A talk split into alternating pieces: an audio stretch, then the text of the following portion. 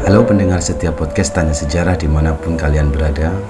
Podcast kali ini kita akan menjawab pertanyaan sejarah mengenai Berapa biaya yang dihabiskan Belanda saat menghadapi Perang Jawa. Dalam Perang Jawa atau yang dikenal dengan Java Orloh Kolonial Belanda berhasil direpotkan oleh Pangeran Diponegoro.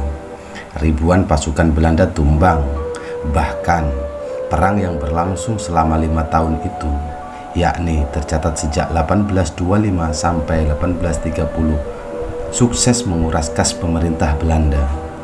Lantas, berapa biaya yang dihabiskan Belanda?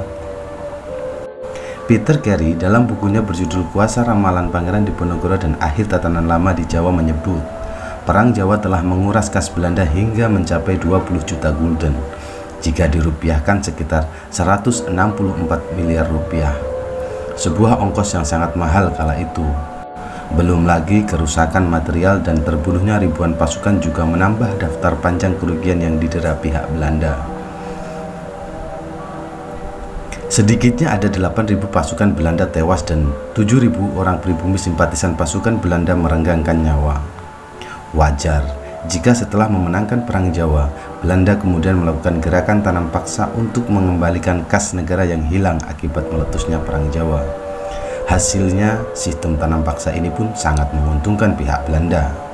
Demikian podcast Tanya Sejarah kali ini. Apabila ada pertanyaan seputar sejarah, silahkan tulis di kolom komentar.